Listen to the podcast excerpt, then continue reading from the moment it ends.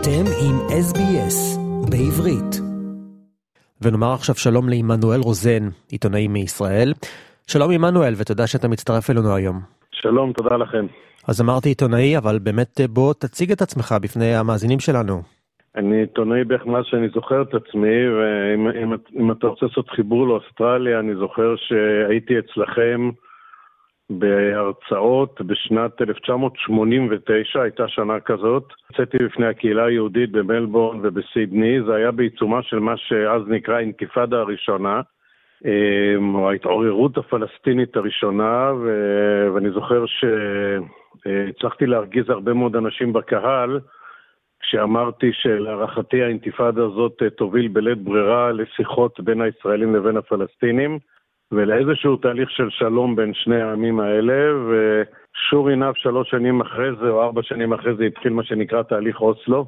אז אני לא, לא טוען שידעתי כבר אז, לא היה לי מידע סודי, אבל היו לי הערכות. זה היה בימים הטובים שאפשר היה להעריך מה קורה. אני חושב שאנחנו נמצאים היום בימים שבהם אה, זה הרבה יותר קשה. הרבה הרבה יותר קשה להעריך מה קורה, וכל מדע הערכות אה, יצא לחופשה עד להודעה חדשה. אז לפני שנעבור לשוחח על הנושא המרכזי שלנו, אולי זה יפתיע אותך, אבל יש כאן באוסטרליה הרבה ישראלים שזוכרים את קפד ראשו של אביך, שמואל רוזן, זיכרונו לברכה. קודם כל אני מודה באשמה, הוא באמת אבא שלי, אה, ואני גדלתי מגיל מאוד צעיר על, ה... על החידונים שלו, הוא היה מה שכונה החידונאי של המדינה, הוא היה... הוא היה מה שקוראים היום סלב, אז עוד לא השתמשו בשם הזה, כשהרדיו היה כמעט כלי התקשורת הכי פופולרי במדינה. אני רק יכול לומר שאני הייתי חלש מאוד בחידונים האלה, אני כמעט לא ידעתי לענות על כלום. אה, ודי התביישתי בזה, אבל אה, למדתי ממנו הרבה מאוד, גם לחשוב וגם אה, לכתוב וגם הרבה מאוד ידע. וכן, והיו גם שנים שנראות כמו פרה-היסטוריה, אבל uh, אני שמח שאתם זוכרים. טוב, אלה היו באמת הימים הטובים ההם, וכיף להיזכר. אבל נחזור לענייננו, ללחימה בישראל, ואני מבין שאתה מעורב כיום בפרויקטים למען המשפחות שהתפנו מעוטף עזה. ולפני מספר שבועות שוחחנו גם עם אה, דוקטור דגנית בידרמן, מנכ"לית Citizen Impact, חברה שעוזרת לאנשים במצוקה. תוכל להסביר למאזינים מהן הבעיות והאתגרים העיקריים שיש למשפחות אלה? תראה, יש אה, מלחמה שממשיכה להתנהל בעזה, אבל האנשים, אה, האזרחים ש... שגרו אה, במה שנקרא יישובי עוטף עזה, היישובים מהצד, ה... מהצד השני של הגדר, רבים מאוד מהם פונו, התפנו מיושביהם.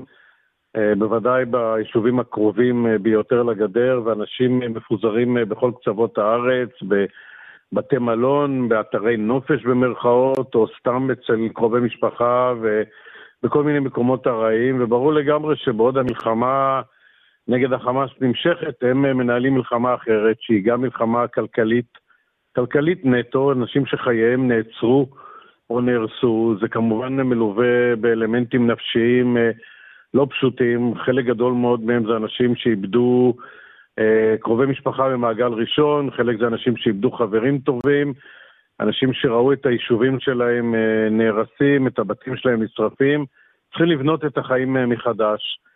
אה, ובעצם החברה שדגנית אה, נמצאת בה, זאת חברה שכבר עוד הרבה לפני המלחמה, אה, ודגנית עצמה כבר עושה את זה 25 שנה, מתעסקת אה, במה שנקרא מיצוי זכויות והוצאת אנשים ממעגלי עוני, זאת אומרת, יודעת לקחת אנשים במצבים של מצוקה ולעזור להם uh, לעמוד על הרגליים. זו לא חברה שמחלקת כסף לאנשים, אבל זו חברה ש, שגורמת להם uh, בתוך כל הכאוס שהם נמצאים, קודם כל לתת יד, זו חברה שיש לה 45 אלף מתנדבים, ולמעשה כל בית אב ש, שירצה או יזדקק לשירותיה יקבל את המתנדב שלו.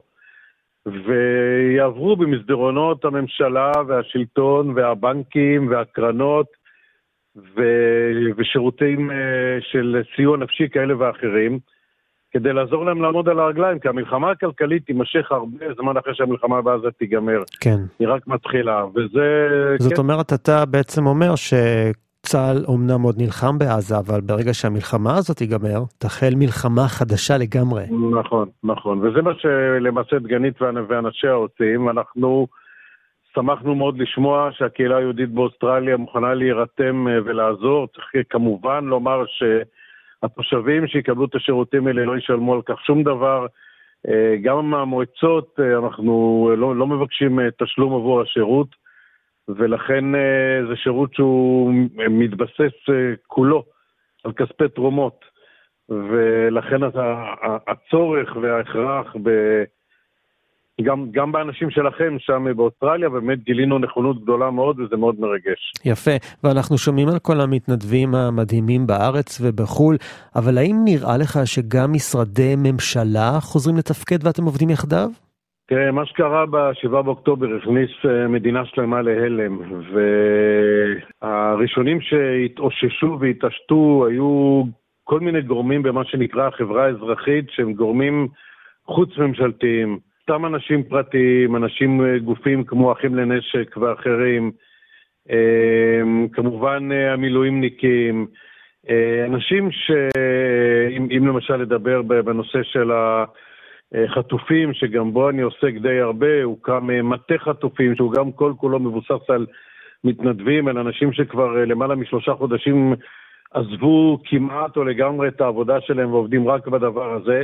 צריך היה למלא פה ואקום אה, גדול. אה, אתה יודע, גם בימים רגילים, אם נתבטא נניח בעדינות, אה, משרדי הממשלה, התפקוד שלהם הוא לא בשמיים.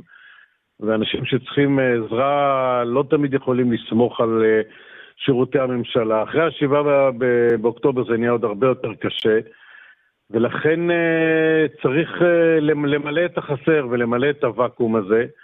יש משרדי ממשלה שמתפקדים יותר טוב, ישנם כאלה שמתפקדים פחות טוב, יש שרים כאלה, יש שרים אחרים, אני בטח לא רוצה להיכנס עכשיו יותר מדי לפוליטיקה בעניין הזה, אבל ללא ספק צריך גם את ההתגייסות האזרחית, את, את, את ההתגייסות של מה שנקרא החברה האזרחית, אה, והיא ממלאת הרבה מאוד חורים והרבה מאוד אה, ואקום בנושא הזה. נראה לי שהרבה מהמפונים לא ירצו לחזור לבתיהם, אם זה מסיבות כלכליות, נפשיות, אולי גם אה, אפילו ביטחוניות. האם המדינה תציע להם פתרונות קבע במקומות אחרים? כרגע לא מדובר על זה. יש כל מיני התארגנויות פרטיות כרגע של הקמת יישובים חליפיים, אבל זה התארגנויות פרטיות, זה לא התארגנויות של המדינה. המדינה כן מתחילה להציע לאנשים לחזור הביתה. אה, מדובר על, אה, בחלק מהמקרים אה, כבר בחודשים הקרובים, בחלק מהמקרים בקיץ הקרוב. אבל אני יכול לומר לך שגם הנושא הזה, אני נמצא בקשר עם כמה התארגנויות שממש טריות, חדשות, של, של תושבים, הרבה מאוד משדרות, שהיא עיר שנמצאת בכותרות של הבעיה הביטחונית מעזה כבר הרבה מאוד שנים, וגם היישובים האחרים. והתושבים האלה אומרים, אנחנו לא נחזור הביתה כל עוד לא יחזור, לא יהיה ביטחון. כי אחת ממטרות המלחמה, הממשלה הכריזה שלא יהיה יותר איום ביטחוני מעזה, זה, זאת התחייבות מאוד מאוד אה, גורפת, אני לא בטוח שהיא גם לא קצת מוגזמת, אבל לא אתייחס לזה כרגע. אבל התושבים לוקחים את זה כמו שזה, ואומרים, אנחנו לא נחזור עוד פעם לחיות, לחיות uh, במקרה הטוב, זה מצחיק להגיד במקרה הטוב, אבל במקרה הטוב בצבע אדום ובטילים. ובמקרה הרע בעוד אה, פלישה או פשיטה כזאת אה, של אה, מחבלים ושל ברברים מהצד השני של הגבול. ולכן יש סימן שאלה גדול מאוד על השיקום של היישובים האלה. אנשים שגרים שם, אני מכיר אותם הרבה הרבה לפני ה-7 באוקטובר, אני גם עבדתי שם. זה אנשים שמאוד מאוד אוהבים ומחוברים למקום היישוב שלהם, זה לא כמו בן אדם שיכול היום לגור בחיפה ומחר בעכו ומחרתיים בקריית מוצקין. זה אנשים ש... שממש אה, מחוברים בכל נפשם ובכל מאודם למקומות היישוב שלהם. חלק מהם רוצים לחזור, אבל אני חושב שזה ייקח זמן, ויש כרגע סימן שאלה גדול מאוד על uh, יכולת השיקום של היישובים האלה. אני מאמין שחלקם יחזרו להיות לא כמו שהיו, אבל אולי באופן חלקי. אבל זה ידרוש מאמץ גדול מאוד כמובן גם מצד המדינה. אנו משוחחים אמנם על יישובי עוטף עזה, אבל אסור לנו לשכוח שגם בצפון מתרחשת מערכה, ואלפי תושבים כבר התפנו, מה לגביהם? כבר עכשיו הסיפור בצפון במובן אחד הוא מאוד דומה לסיפור בדרום, אנשים לא גרים בבית כבר שלושה חודשים, יישובי הצפון עם יישובי רפאים, מטולה, קריית שמונה, אה, הרבה מאוד יישובים אחרים, אה, שלא לדבר על כל תעשיית התיירות בצפון, ריקים לגמרי. נכון, לא היה שם טבח כמו ביישובי הדרום, נכון שגם אם יש שם הפגזות וטילים, אין שם את כמות הנפגעים ש...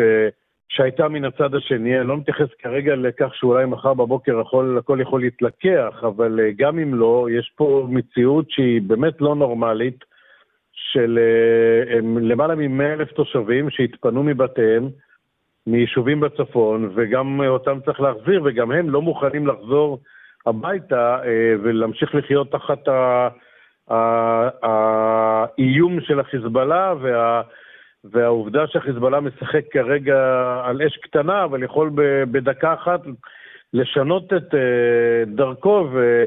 ואז להתחיל מערכה צבאית בצפון, שאגב היא תהיה חריפה פי אלף מהמערכה בדרום, בגלל שהחיזבאללה הוא ארגון אה, לצערנו הרבה הרבה יותר חזק ורציני מהחמאס. אתה נמצא בקשר רציף עם מספר לא קטן של תושבים שהתפנו מעוטף עזה. האם המפונים מצליחים לשמור על אה, מסגרת קהילתית מסוימת, פעילויות או אפילו על אחדות מסוימת? וכמה זמן זה עוד יכול להחזיק מעמד? אני, אני חושש שזה הולך ומתפרק. זאת אומרת, יש גבול לכמה זמן אפשר להחזיק קהילה כשהיא מחוץ לקהילה. היישובים האלה באמת היו בנויים על החיים הקהילתיים, אבל זה הולך ומתפורר והולך ומתפרק.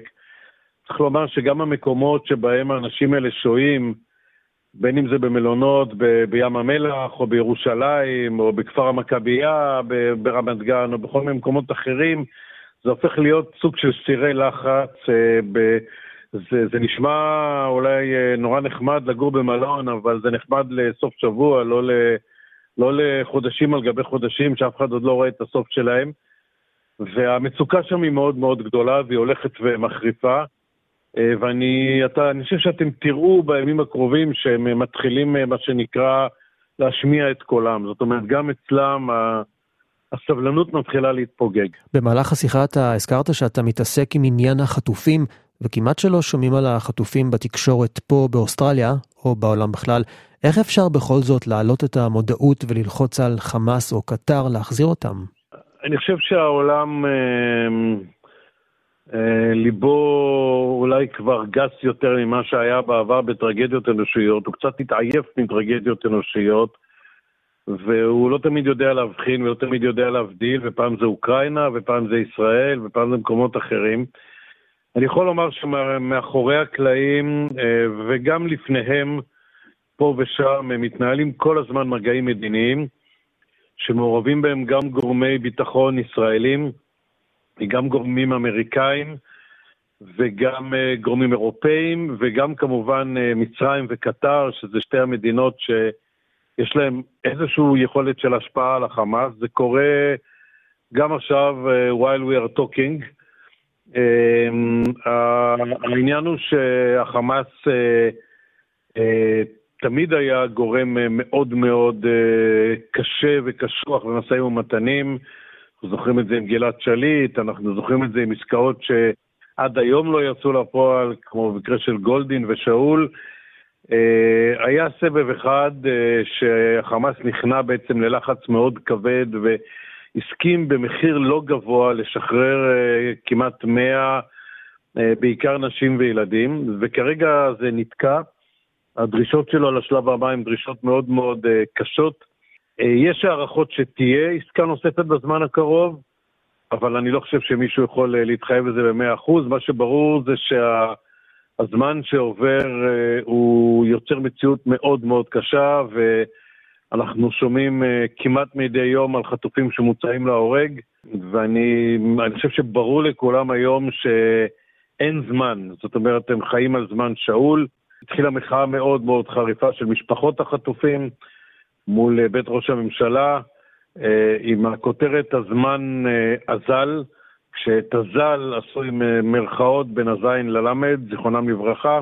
זאת אומרת, תחושה של דחיפות גדולה מאוד. צריך לראות בימים הקרובים האם מתבשלת עסקה, ועסקה צריכה, תוכל לקרות רק אם כל הצדדים, כולל הצד הישראלי, יגמישו את עמדות הפתיחה שלהם. אוקיי, okay, עמנואל רוזן, עיתונאי, משתתף בפרויקטים למען התושבים שהתפנו מעוטף עזה, בין השאר גם פעיל למען החטופים. שיהיה רק בהצלחה לכולם, ותודה רבה על השיחה. תודה רבה, שלום. עקבו אחרינו והפיצו אותנו דרך דף הפייסבוק שלנו.